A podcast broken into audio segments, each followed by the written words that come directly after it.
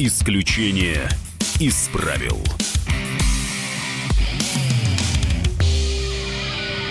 Продолжаем эфир. У микрофона Роман Голованов. В этой студии журналист Максим Шевченко. Мы продолжаем еще один час нашего эфира. Телефон, по которому вы можете дозвониться к нам в студию 8 800 200 ровно 9702.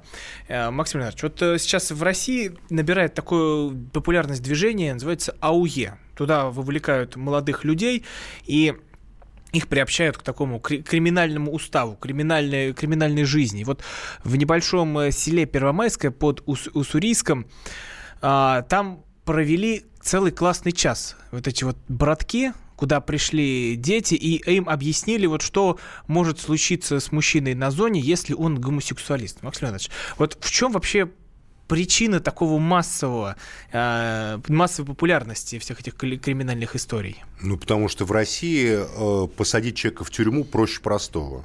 Наши суды выносят минимум оправдательных приговоров, и, э, и следствие, и суд считают, что если вообще человека оправдали в суде или, допустим, не посадили, не отправили на зону, то типа они плохо работают. Поэтому в России огромное количество идет на зону, особенно в молодые годы, по статье значит, 228, это статья значит, хранения, употребления и распространения наркотиков э, по которой люди получают там за 6, за 7 грамм марихуаны там 7, 8, 9 лет. И, и когда молодой человек попадает в тюрьму, он, как правило, криминализуется – это подробно описано и в мемуарах, и в таком блистательном романе все время Адлянали «Воздух свободы». Кто не читал, пожалуйста, прочитайте про страшные жестокие условия на малолетках. И в советское время так было, и так всегда было, есть и будет. Угу. Поэтому, на мой взгляд, для, для того, чтобы победить детскую криминальную преступность, которая на самом деле является проблемой, когда э, психологически не э, устойчивые люди, какими являются все, без, без исключения подростки, мальчики или девочки, вовлекаются в систему с жесткой этикой, какой является криминальная система, жестким насилием, а, жесткими правилами, с так называемыми авторитетами и так далее, и так далее, и так далее. Главным критерием это уменьшение уголовных статей посадочных – для вот этой категории лиц. Я считаю, что сокращение, что замена реальных там приговоров содержания в зоне на условные, э, замена там э, швыряния человека в тюрьму на административную какую-то работу, там, не, не знаю, по месту жительства, как, как это практикуется в современных странах, резко сразу сократит социальную базу для вербовки малолетних преступников. Плюс к этому такие города, такие города Сибири, Дальнего Востока, которые много поколений являются местом ссылки, каторги, тюрьмы особо тяжелых категорий, где уголовная система стала просто частью жизни и частью отношений, при всем при том, что государство воспринимается как лживое и продажное просто в этих местах, некая система личного обогащения чиновников и силовиков, люди создают свой альтернативный параллельный мир. А что, в, вот в этих сибирских селах, че, там что, какая-то жизнь райская, что ли? Люди видят, что каждый, кто занимает практически каждый какое-то чиновничье место, хапает себе в карман. Люди видят, что те, кто носят погоны, там МВД там, или что-то еще, понимаешь, хапает себе в карман, за, за, занимается рэкетом и, и, и ну, э, криминалом. Поэтому они идут в альтернативный мир, в котором есть такая якобы романтика Робин Гудов, воровская традиция и все, и все такое прочее. Как правило, это детские фантазии, молодежные фантазии. Вот то, что принимают за насаждение со стороны взрослых воров или смотрящих этой этики, Зачастую это сами ребята 14-15 лет придумывают для себя эти страшные жесткие правила, прописки там в камере и так далее, и так далее, и так далее. Но мы вспомним великий роман у, у, у Уильяма Голдинга «Повелитель мух», о том, как группа подростков, хороших, респектабельных, оказалась на необитаемом острове. И кончилось это жестоким, авторитарным, почти фашистским правлением группы более сильных физически и принесением в жертву в физическом смысле одного из подростков. Психология подросткового сообщества – это очень тяжелая, очень сложная наука, которой, к сожалению, у нас мало кто занимается.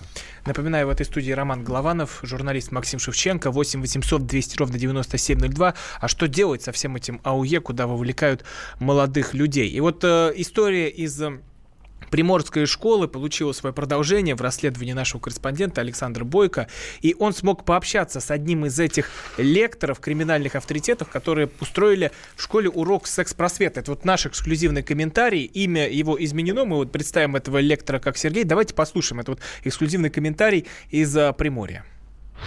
Я встретил своего одноклассника, да? У него есть младший брат. Он там учащийся пятого класса, там, знаете. Получается, я с ним, ну, переговорил, просто его встретил возле школы, ну, с ним пообщался, как бы, ну, то есть все, там, поздоровался, остановился. Смотрите сюда, он мне такую вот ерунду поясняет, то, что был момент такого рода, то есть к этому егошнему брату, то бишь, да, подходили, по-моему, три мальчика. Они ему конкретно подошли, э, его там зажали каким-то образом. Мальчик, знаете, ну, спокойный, плохого слова не скажет. Один ему говорит, давай соси Другой говорит, снимай штаны. Я, я тебе буду типа это. Ну, вот такая вот ерунда, понимаете? Прямо школе, да. Что я предпринял? Я своим э, знакомым подошел, э, объяснил своим друзьям, там, да, с кем я, ну, как бы общаюсь. Давайте сходим к директору. Поговорим, пускай какие-то работы проводят, там, ну, я не знаю, беседа, там, вот она была тоже в недоумении. Она говорит, давайте я, ну, сейчас детей соберу, вы, ну, с ними просто поговорите. Мы просто, да, ребятам объяснили то, что, смотрите, мальчик, ну, там, пацаны, да, мальчик с мальчиком, это плохо, вы понимаете, это вообще, ну, они, да, мы понимаем, как бы, да. Ну, с ребятами просто поговорили, переговорили. Директор школы был, был там директор, ну, еще некоторые там из них. Даже просто, вот даже это можно, ну, каким образом это можно даже представить, да, что мы при них могли бы такое, такую ерунду говорить. Единственное, да, что, ну, я говорю про что, хочу вам сказать, то, что единственное, да, я, я заматерился, там, сказал, там, ну, если честно, переполняли просто эмоции. То, что говорят о том, что там какие-то там зоны, не зоны, за это мы не говорили. Мы говорили только о том, что, допустим, допустим, вот смотрите, пацаны, а вы, то есть, если такую ерунду увидите, вы сразу там, ну, сообщаете директору, там, ну, там, не знаю, классному руководителю, то есть вы должны это пресекать, ну, сразу на месте. Ну, я был, да, в Следственном комитете был, допрашивали меня, написали протокол на меня, то, что я заматерился.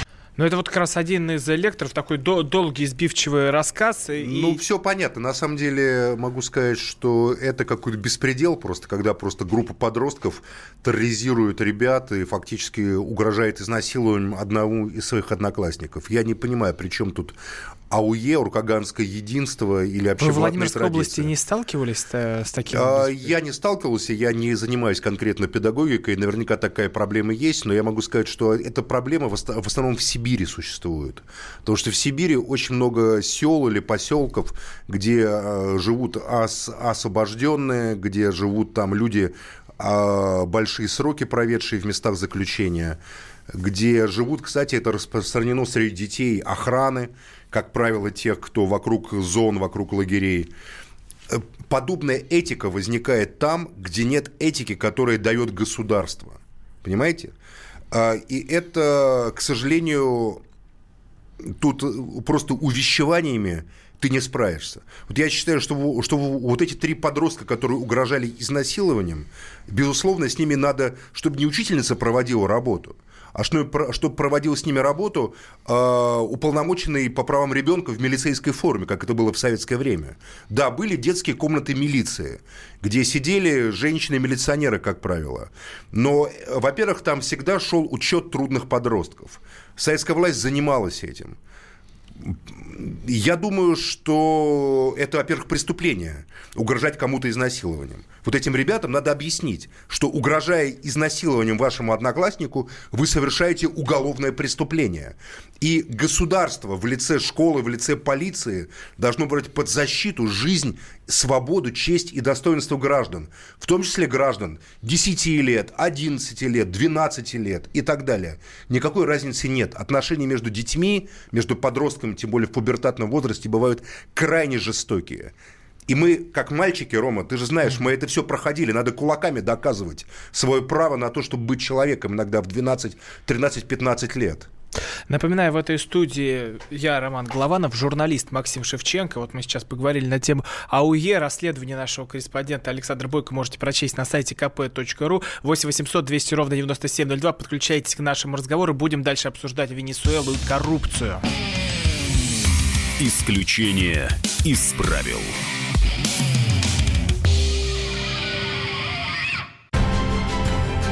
Будьте всегда в курсе событий. Установите на свой смартфон приложение «Радио Комсомольская правда». Слушайте в любой точке мира. Актуальные новости, эксклюзивные интервью, профессиональные комментарии. Доступны версии для iOS и Android. «Радио Комсомольская правда». В вашем мобильном. Исключение из правил.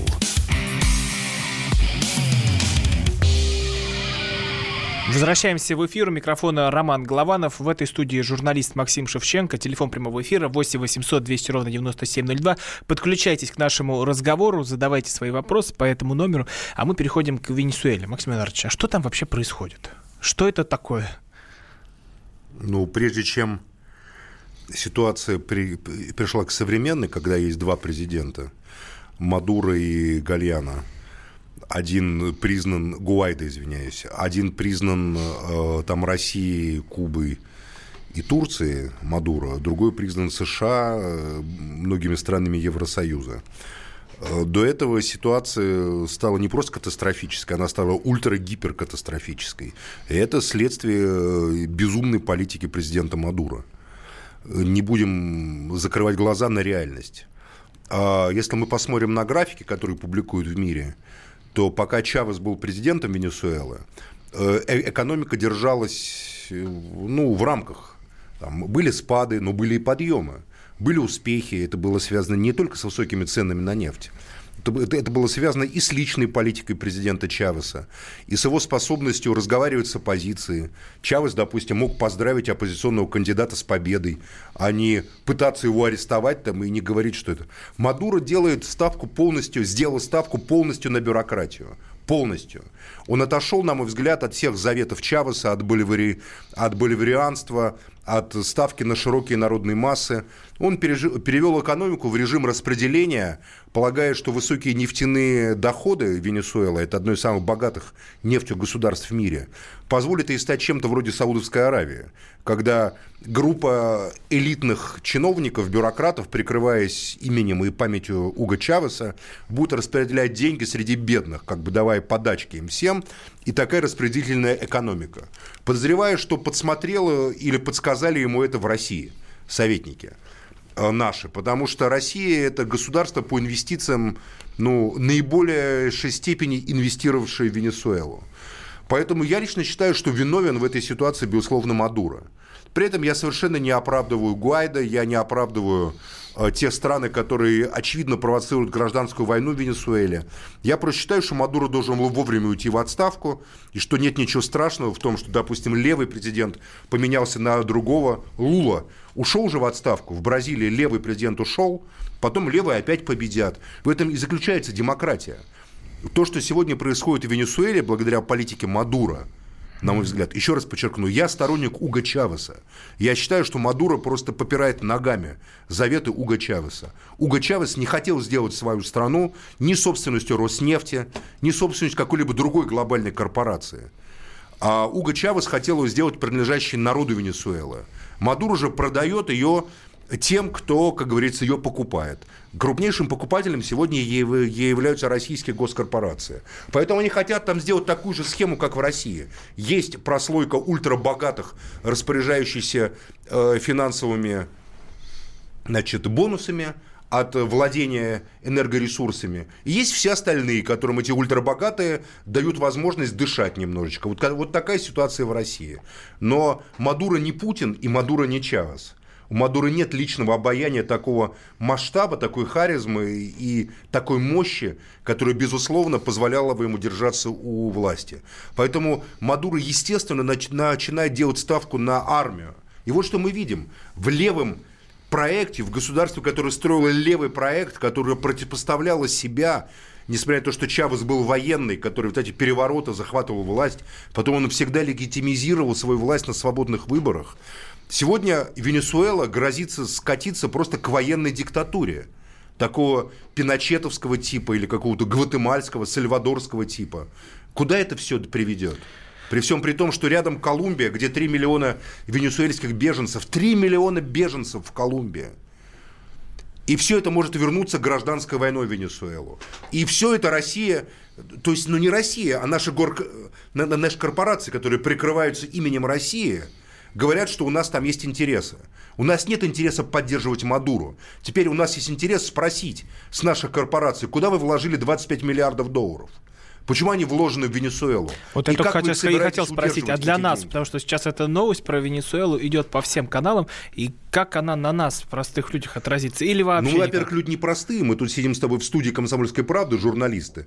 Журналисты, выходящие в прямой эфир, это уже априори непростые люди, поэтому не надо обобщать.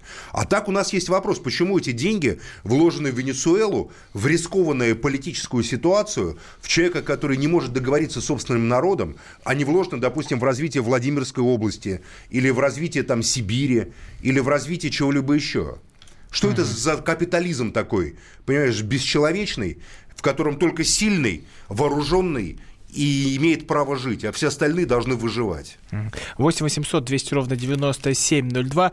А вам есть дело до происходящего в Венесуэле? И как вы думаете, должны ли мы выделять большие, и выделять большие деньги другим странам. Максим Леонидович, вот тут тоже я сейчас... Нет, мы должны выделять, естественно, деньги другим странам, но не режимам, которые имеют личную лояльную зависимость по отношению к тому или иному э, руководителю госкорпорации. То, что Игорь Иванович Сечин владеет испанским языком, это, понимаете, определительно это главный критерий вот, э, как бы вот экспансии в Венесуэлу и вообще в Латинскую Америку. А еще какие критерии есть? А в какие еще режимы, в какие еще страны России готовы вкладывать деньги туда?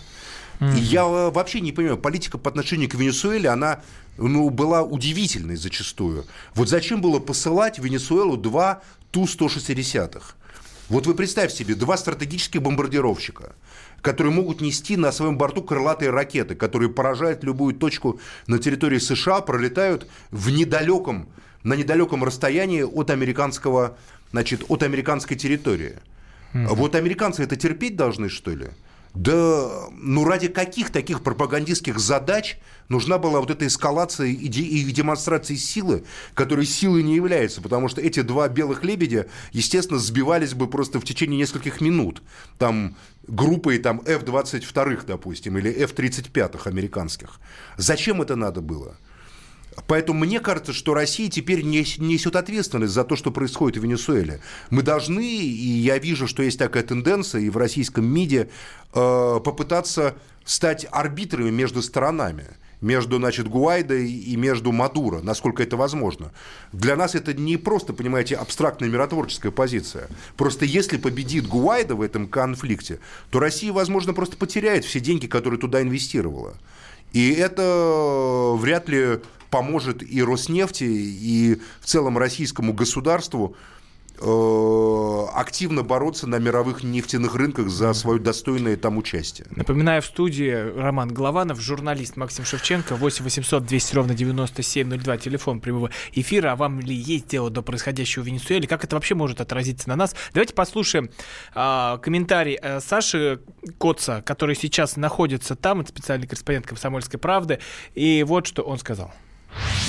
Я еду как раз за несколько сотен километров от Каракаса с э, нефтяных полей, с э, совместного предприятия, на котором работают э, российские специалисты, инженеры и венесуэльские. По тому, что мне говорят нефтяники, все-таки какая-то выгода от нашего сотрудничества есть. Да, это тяжелая нефть, да, это дорогая переработка, но а, то, что сейчас происходит со стороны США, когда обрубается фактически рынок сбыта этой нефти, ну, это, конечно, далеко от норм какого-то права.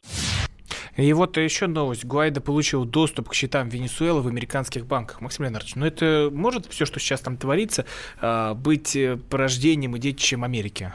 Нет, все, что там творится, это порождение политики Мадуро, преступной по отношению к собственному народу. Еще раз, Мадуро сделал ставку не на развитие боливарианской революции Чавеса, не на инвестиции в экономику Венесуэлы, не, не, не на создание рабочих мест – как это делал Чавес, пытался делать, как это делал в 20-30-е годы Сталин в Советском Союзе, в конце концов.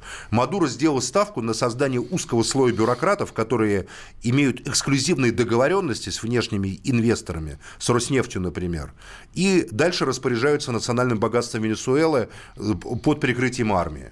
То есть я считаю, что это просто его измена делу Уга Чавеса привела вот к этому, понимаете? Угу. Как измена Ельцина коммунистической партии привела к тому, что Ельцин, его семья и их э, приближенные стали собственниками богатства советского народа фактически. Также и здесь то же самое. Мадуро, очевидно, хотел создать свой, свой 91 год. Вот у меня такое э, есть подозрение. Куш был высокий. Поэтому он рискнул вот этим всем. Но э, американцы, естественно, этим воспользовались. А почему они должны этим не воспользоваться были? Когда им сами дают такую возможность этим воспользоваться. Потом Венесуэла для Америки это, извиняюсь, вот очень важное государство рядом, соседнее государство практически. Чавес бы им не дал такую возможность. А Мадуро дал такую возможность. Поэтому как теперь Россия будет из этого выкручиваться, я, честно говоря, не понимаю до сих пор. Вот Потому тут... что, что, воевать с Америкой, воевать с Великобританией, что ли? Да нет у нас сил на это. У нас нет сил на это и в ближайшем приграничье. А уж в Венесуэле за 3-9 земель тем более таких сил нету. Напоминаю, в этой студии я, Роман Голованов, журналист Максим Шевченко. Телефон прямого эфира 8 800 200 ровно 9702. Подключайтесь со своими вопросами. Дальше будем обсуждать, что вытворяют наши чиновники и бывают ли случаи коррупции, за которые не надо судить. 8 800 200 ровно 9702. Исключение из правил.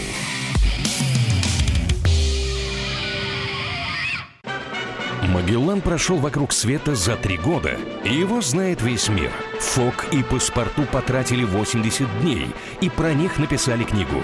А с нами это можно сделать всего за полчаса. Знаменитые путешественники в прямом эфире расскажут, где побывали, что увидели и через что пришлось пройти, проехать, проплыть и пролететь. Совместный проект «Радио Комсомольская правда» и Русского географического общества «Клуб знаменитых путешественников». Отправление каждый четверг в 12.05 по Москве. Исключение из правил. Возвращаемся в эфир. У микрофона Роман Голованов, журналист Максим Шевченко. Телефон прямого эфира 8 800 200 ровно 9702. Переходим к следующей теме. Минюст предложил прощать чиновникам коррупцию при форс-мажоре. Коррупционные действия, вот я зачитываю, коррупционные действия, совершенные при обстоятельствах непреодолимой силы, не будут считаться правонарушением. Такие поправки в законодательство разрабатывает Минюст совместно с МВД, Генпрокуратурой, ИСК и Министерством труда. 8 800 200 ровно 9702. А как вы думаете, нужны ли поблажки в борьбе с коррупцией? Будем принимать ваши звонки. Максим Леонардович, вот э, для вас... Что такое обстоятельства непреодолимой силы? А, вот... когда, э, когда ты приходишь к упоминавшемуся уже Игорю Ивановичу Сечину, и, как этот министр нашей экономики, как его? Улюкаев? Да, как Улюкаев. А потом об, обнаруживаешь, что тебе дали взятку, или как Никита Белых, который сидит в баре, а потом обнаруживают, э, что ему дали взятку, хотя он не хотел ее брать. Вот что такое обстоятельство непреодолимой силы? Пусть они разъяснят просто. Угу. Без этого, без, без понимания этой формулы мы не сможем это обсуждать, по большому счету. Ну, давайте послушаем Михаила Михаила Борщевского. Это а, полномочный представитель правительства Российской Федерации в высших судебных инстанциях. Он как раз объяснил э, суть этого законопроекта. А у нас на связи Наталья Поклонская. Наталья Владимировна, сейчас одну минуту мы услышим комментарий юриста и вернемся к разговору коррупционное нарушение, нарушение антикоррупционного законодательства. Например, это а, не продекларирование находящегося в твоей собственности какого-то имущества. А взятка – это один из частых случаев коррупции. Поэтому, когда Минюст говорит о коррупционных правонарушениях, обратите внимание, не преступлениях, а правонарушениях, возникших в силу непреодолимой силы, речь не идет о взятке. Понятие непреодолимой силы есть и в Уголовном кодексе, и в Гражданском кодексе. Массив антикоррупционного законодательства, он огромен. В нем уголовные составы составляют ну, там 10%. 90% это дисциплинарные проступки. Я думаю, что просто э, практика применения коррупционного законодательства показала, что иногда возникает формальное нарушение, по сути, реально нарушением не являющееся. пример, пожалуйста. Сотрудник Росреестра покупает квартиру, продекларировал, все нормально, да? При этом явно имеет место, явно формальное коррупционное правонарушение. Поскольку регистрация квартиры осуществляется Росреестром, то этот сотрудник, прежде чем покупать квартиру, должен был получить разрешение у начальника поскольку у него формально есть конфликт интересов. Поскольку он работает в Росреестре, регистрация покупки квартиры осуществляется Росреестром, поэтому покупать квартиру без разрешения начальника он не имеет права.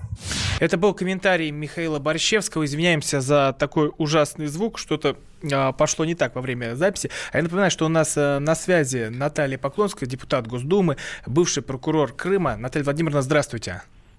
Здравствуйте, Ром. Наталья Здравствуйте, вот, Наталья Владимировна. А, вы вот мы сейчас говорим о том, нужны ли поблажки в борьбе с коррупцией. Вот вы, бороли, вы боролись с коррупцией в Госдуме. Вот у вас была своя комиссия. И после того, как вы вышли на сделали определенные запросы, вас лишили должности в этой комиссии. Вот скажите, неужто рука руку моет всегда? Ну, рука руку моет, это часто мы встречаем в любых вопросах практически. А в любой борьбе не нужно допускать э, фанатизма. Надо бороться, но без фанатизма. Поэтому жестко спрашивать одинаково со всех, а, не только с э, лиц, э, которые стали, к примеру, неугодны, и хороший повод появился для того, чтобы убрать этого человека. А, либо, там, допустим, за какое-то какое-то нарушение, которое не вызывает ну, обычные сотрудники, занимающие э, должность э, более-менее и подпадающие под э, закон о противодействии коррупции, ну, не, не очень э, уж э, резонансное преступление, правонарушения совершают там, борются, конечно, активно, быстро, даже с государственными служащими. И они подпадают под этот закон, э, к примеру, что-то забыли задекларировать, и тут э, работодатель может э, уволить этого сотрудника, обычного государственного гос, госслужащего, с должности из-за утраты доверия. А вот, э, э, к примеру, уже э, те люди, которые занимают более высокие должности, их тяжелее привлечь. И там уже существует, э, может существовать некий иммунитет, который тяжело побороть. Поэтому, конечно, нужно одинаково относиться ко всем. Э, все люди равны и отвечают перед законом одинаково, невзирая на их статус. Да, у нас в студии Максим Наталья Шевченко. Здравствуйте еще раз. А поясните, пожалуйста, вот вы как профессиональный юрист, может, вы нам разъясните, что такое обстоятельство неопределимой силы при возможном получении взятки? Вот как нам понимать вот эту вот э, формулу из э, послания Минюста? Знаете, для меня это тоже какой-то ноу-хау юриспруденции и в деятельности по борьбе с коррупцией, как можно совершить коррупционное правонарушение в силу по непреодолимой силы, может там еще есть крайняя необходимость, непреодолимая сила. Э, я, если честно, пока для себя это не понимаю. Ну, то есть это юридически какая-то странная вещь, вы согласны, да? Юридически это очень странная Ну, а вещь. может быть, как раз тут речь идет о том, что, допустим, если ты чиновник, у тебя есть прицеп, а, и ты его не можешь задекларировать, и у тебя он висит мертвым грузом. Или увольняйся, или ты найди эти документы там с 80-го года. Нет, это не коррупция, Рам. Все-таки коррупция – это когда при посредничестве того или иного чиновника совершается сделка, и выясняется, что чиновник имеет долю от этой сделки, например, для того, чтобы лоббировать и интересы того, кто ему дал вот эту долю. Ну, то есть приказ, если да, я вам дам... Угу. Да, Наталья Владимировна, мы вас слушаем. Умышленное правонарушение э, коррупционного характера, там, где человек осознает, что он совершает, что он использует свою должность в личных целях, в целях личного обогащения, либо в интересах третьих лиц. А мы не говорим о прицепе, который он забыл задекларировать, и прицеп уже старый-престарый, и поржавел, и куда-то исчез, и он забыл, и это это объясняется, для этого существует комиссия по урегулированию конфликтов интересов. Это все рассматривается на заседании комиссии, человек может объяснить, почему он не задекларировал старый ржавый свой прицеп тут понятно. коррупция это совершенно другое. И какое имеет отношение непреодолимая сила к совершенному коррупционному правонарушению, я не понимаю. А у вас Может нет быть... ощущения, что кого-то Минюст хочет выгородить каким-то образом? Вот, вот главное, каким? Ведь взятка – это когда человек, может быть, имеется в виду, что, допустим, человек живет, живет, работает, а потом выясняется, что на его счет упал там миллион долларов, да, где-то. Он ни с кем... Тогда спасибо, ветром занесло. Ну, не договаривался, допустим, но там вот там оказал кому-то содействие, но он специально не, не, не ставил условия. Я, я, я вам окажу содействие, а вы мне даете миллион долларов, допустим, там за это содействие. Он просто исполнял свой долг чиновника, а его, допустим, решили отблагодарить. Но я просто так вот рассуждаю, чисто логически, да? И положили на его счет миллион долларов. Вот это обстоятельство непреодолимой силы. Человек, допустим, следствие не доказало, что он требовал себе этот, этот миллион, да? но люди узнали номер его счета, и чтобы повязать его каким-то образом в коррупционные отношения, положили ему эти деньги на счет. Вот, вот это может считаться обстоятельством непреодолимой силы? Ну, знаете, был у меня тоже такой пример с э, организацией Transparency, которая известно борются с коррупцией, разоблачающие там э, снимают видео и э, сюжеты э, про коррупционеров. Так вот, они делали тоже разоблачающее в кавычках э, разоблачающий сюжет в отношении меня. Якобы я не задекларировала в прошлом году квартиру, которую приобрела в Донецке. Помним, такое и было. Я когда узнала об этом, и для меня, и для родителей, да и для всех членов моей семьи было удивительно, а, как это так, я и сама не знала, что у меня, оказывается, есть квартира. Смотрим документы, да, Поклонская, да, Наталья Владимировна, вот квартира, там, все регистрационные документы. я была в шоке. Я думала, что мне специально купили квартиру, чтобы вот сделать такой сюжет разоблачающий. Когда мы стали разбираться, послали, э, я послала своих помощников в Донецк к настоящему собственнику, собственнице этой квартиры, то было, стало все ясно. Они просто сфабриковали документы и заменили э, дату рождения. Действительно, женщина, э, собственница квартиры по, по фамилии Поклонская, одна моя, одна фамилица, но никакого отношения эта квартира ко мне не имеет. Но, тем не менее, попытка была вот таким образом оклеветать, опорочить. Да, может быть, такие нечистоплотные разоблачители э, коррупции и но относится ли это к непреодолимой силе? Понятно. В общем, здесь есть юридическая что... коллизия, которую надо обсуждать. Спасибо вам большое, Наталья, Наталья спасибо большое. У нас на связи была Наталья Поклонская, депутат Госдумы. Я немножко анонсирую, что со следующего вторника у Натальи Владимировны на радио «Комсомольская правда» будет также выходить своя передача. Э, следите за анонсами. Напомню, что в этой студии я, Роман Голованов, э, журналист Максим Шевченко, телефон прямого эфира 8 800 200 ровно 9702.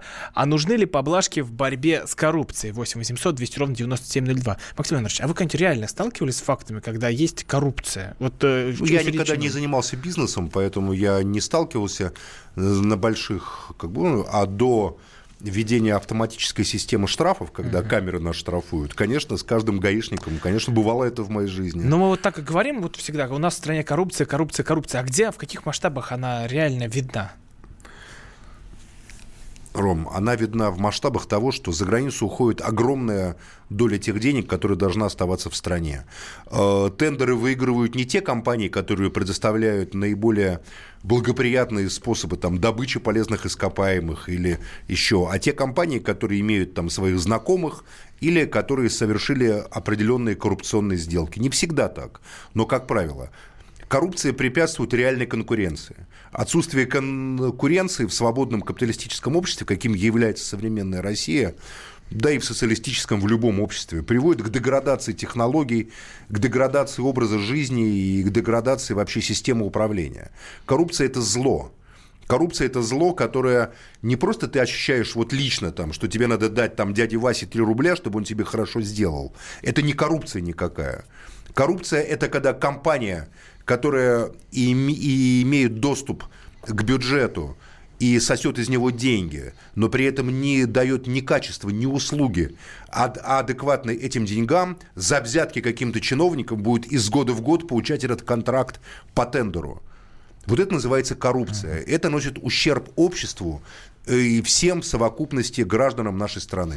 У нас в студии журналист Максим Шевченко, я Роман Голованов. Телефон прямого эфира 8 800 200 ровно 9702. Звоните, подключайтесь к нашему эфиру. Четвертую часть будем брать ваши звонки, а также узнаем, что творится с нашими чиновниками, почему делают такие озверевшие заявления. Исключение из правил.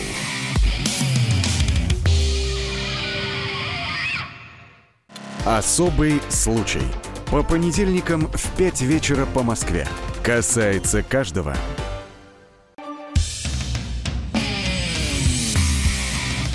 Исключение из правил.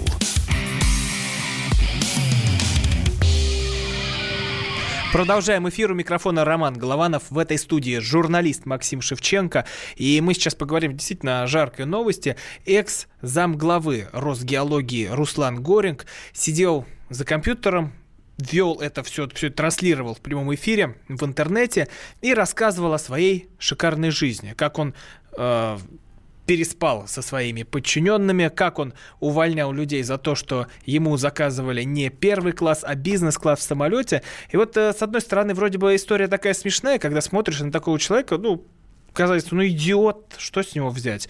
А с другой стороны, это очень серьезное явление, потому что э, и госкорпорация, который вот э, представитель, который он и является, и госслужащие, чиновники, вот мы слышали целая череда от макарошек там до переходите на гречку от чиновников и живите на 3,5 тысячи рублей, делают постоянно какие-то дикие заявления, в которых хотелось бы разобраться, что это такое за поветрие началось. 8 800 200 ровно 9702. Как вы думаете, от чего сыпется от чиновников, госслужащих вот такие дикие заявления сейчас одно за другим? Максим Иванович, вот история с этим Горингом, который сидел перед компьютером и вел себя похабно. Это есть смысл на это реагировать?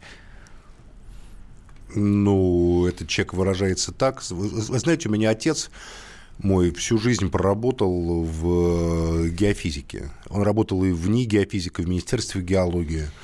Поэтому я прекрасно понимаю, что геологи в какие-то моменты могут выражаться и, может быть, и рисковато. Но в данном случае мы имеем дело не с геологом, а с неким международным проходимцем и хамом, судя по всему, который э, просто использовал служебное положение для личного обогащения и для сексуальной эксплуатации, как мы видим, подчиненных ему сотрудников. А, а как это еще назвать?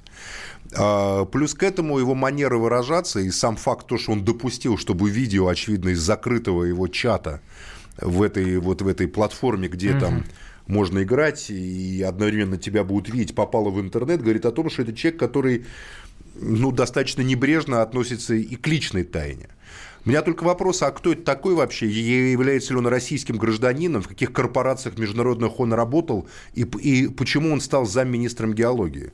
Судя по его биографии, это человек военный, как я понял. А, а, в общем, какие-то загадочные люди. Я считаю, что вообще надо перетрясти весь топ-менеджмент российских министерств, особенно связанных с высоким уровнем доходности которые связаны с, вот я с сейчас открыл, вот я сейчас открыл да. Э, Сергей Мардан, вот он пишет, и этот э, публицист еще пикантнее, заместитель главы Росгеологии Руслан Горинг. Действительно, раньше был Ганижи, а, Ганижеевым.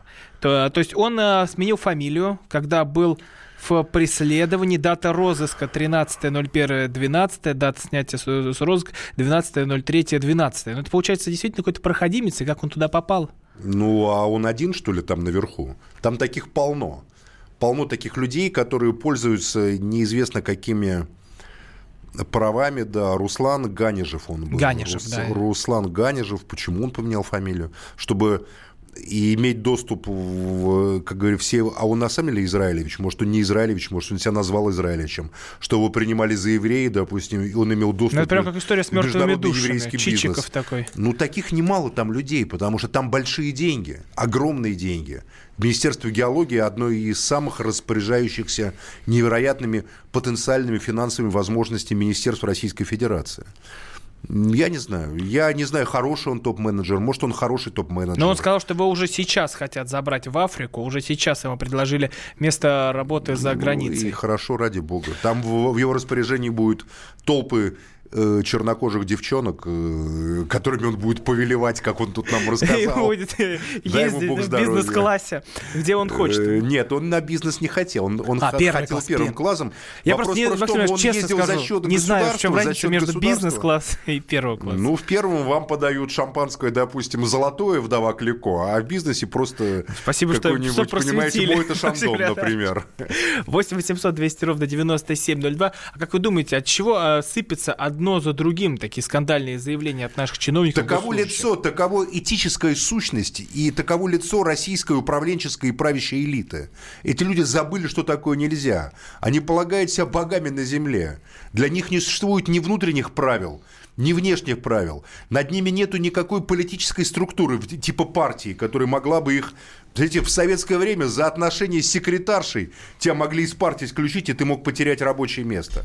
Я не говорю, правильно ну, и здесь это он тоже потерял или неправильно, но у него отношения, как я понимаю, с четырьмя секретаршами. Я ничего против не имею, как говорится, ради бога. Я никогда не лезу ни в какую частную жизнь, но мне кажется, что подобные люди позорят имя э, советского геолога, русского геолога. Геологи, которые в годы войны вынесли сделали все, чтобы одержала наша страна победу, понимаете, работали там в тылу, там, не, не знаю, в Сибири, в тяжелейших условиях. Еще раз говорю, я сам из семьи геологов. Мой отец работал на Мангышлаке, мой отец работал в Сибири, мой отец работал в песках Каракумов, мой, а, мой отец работал в Башкирии, мой отец работал на месторождениях газовых значит, э, Нижневартовска, когда они только начинались еще, понимаете? И я помню с детства вот эту «держись, геолог, крепись, геолог, ты солнцу и ветру брат». Вот этот человек солнцу и ветру брат, что ли? Как, что это за люди там Ему сейчас живут? Тамбовский волк, Мне кажется, брат. должна быть национализация, подлинная национализация всех стратегически важных отраслей. Пусть каждого замминистра, министра нам представляют официально. Конечно, это не поможет нам проконтролировать полностью назначение. Но я еще раз говорю, может быть, этот Руслан Горенко, может, он на самом деле хороший управленец. А просто в личной жизни он допустил такую дурацкую ошибку. Но это ошибка, за которую он, очевидно, готов будет расплатиться. Ну, вот я, что, что я читаю в чате, нам пишет Максим Леонидович, предлагаю решить с таким, с таким геологом вопрос по-сталински, отправить его на Колыму. Но вы поймите, что Сталин, возможно, так бы к нему отнесся. Если он на самом деле является хорошим организатором производства, то он был бы, будучи арестованным, стал бы хорошим организатором производства.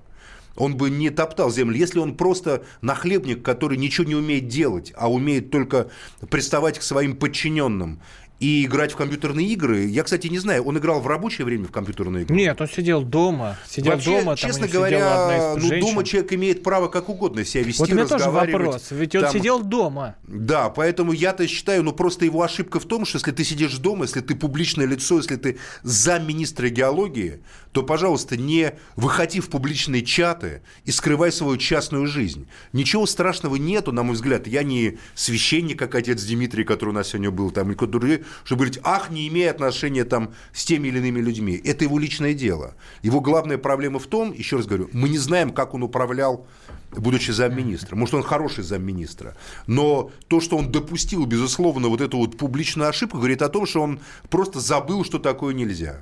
8 800 200 ровно как 9702. А, когда от тебя зависит, не знаю, десятки, сотни тысяч людей, ты, ты занимаешь важнейшую позицию в стране. Расстреливать его, может быть, и не стал бы Сталин, но то, что он поехал бы работать туда и там бы организовывал добычу золота, это безусловно так. Просто вот у нас сейчас висит этот э, синхрон, висит звук этого Горинга, но, честно говоря, включать его не очень надо, там матерная брань, там, там одно пипика не будет. Там да, будет там просто нечего грубо, слушать. Поверьте, он говорил о женщинах очень грубо, говорил о женщинах матерно. И главное, вот он вышел в этот, э, значит, э, мессенджер, вот этот самый чат, Twitch, да, угу вот, где там есть разные программы, и люди, когда выходят, то их можно просто видеть на фоне программ, вот на фоне игры, ты видишь самого человека, да, ты можешь настроить так, и тебя будут просто слышать, что ты говоришь. Там разных, из, из разных стран люди, но надо быть просто абсолютно потерявшим какой-либо контакт с реальностью человека. А вот наши чиновники, будучи... они имеют сейчас контакт с реальностью? Нет, Если не я бы не обобщал. Я бы не обобщал. Давайте вот, кон, вот, кон, вот кон, конкретно данный человек, Руслан Горинг, он, к сожалению, потерял контакт с реальностью и э, дал возможность... Э, обвинить себя, по крайней мере, в грубости и в... Вот его уволили, вот сейчас я читаю, пресс-секретарь Росгеологии Антон Сергеев дал комментарий «Комсомольской правде», что идет расследование, но уволили, поскольку этот человек нарушил этический э, кодекс. Безусловно, видео его не красит. Но это не красит видео, просто я вот не могу понять, как это видео, как он на Такой настолько умный, опытный, не замечали. опытный, умный человек внезапно вот дал возможность записать собственные такие вот Причем сам же включил. Что сам это включил, это, не, это никакая не тайная запись. Это говорит о том, что они вообще перестали чего-либо бояться и полагают, что им сам черт не брат. Угу. Я напоминаю, вот что... так вот человек поставил всю свою карьеру, всю свою работу по, э, как бы а все-таки, Максим Ильич, вот э, вопрос. интересный момент. У нас э, лю- люди молодые хотят быть или силовиками, или чиновниками. Вот это от того, что э, тут и там можно что, поживиться? Конечно, только поэтому. Но неужто нет желания открыть свой бизнес, неужто нет желания заниматься чем-то еще? Потому ну, что это сложно. я среди знаете, своих бизнес, молодых бизнес людей... это сложное дело, большими рисками. А когда ты стал чиновником, вот смотрите, есть два типа, Чацкий и Молчалин. Молчалин подносит там чай Фамусову, говорит ему приятные вещи, является любовником его дочери, фактически гражданским мужем по нынешнему, и делает свою карьеру. Глядишь, Молчалин станет таким замминистром, понимаете? А Чацкий, а Чацкого будут все проклинать, что он там всем мешает жить. А, спасибо большое, что провели эти два часа вместе с нами. В студии были Роман Голованов, Максим Шевченко. Услыш... Услышимся в следующий вторник в 20.00. Исключение из правил.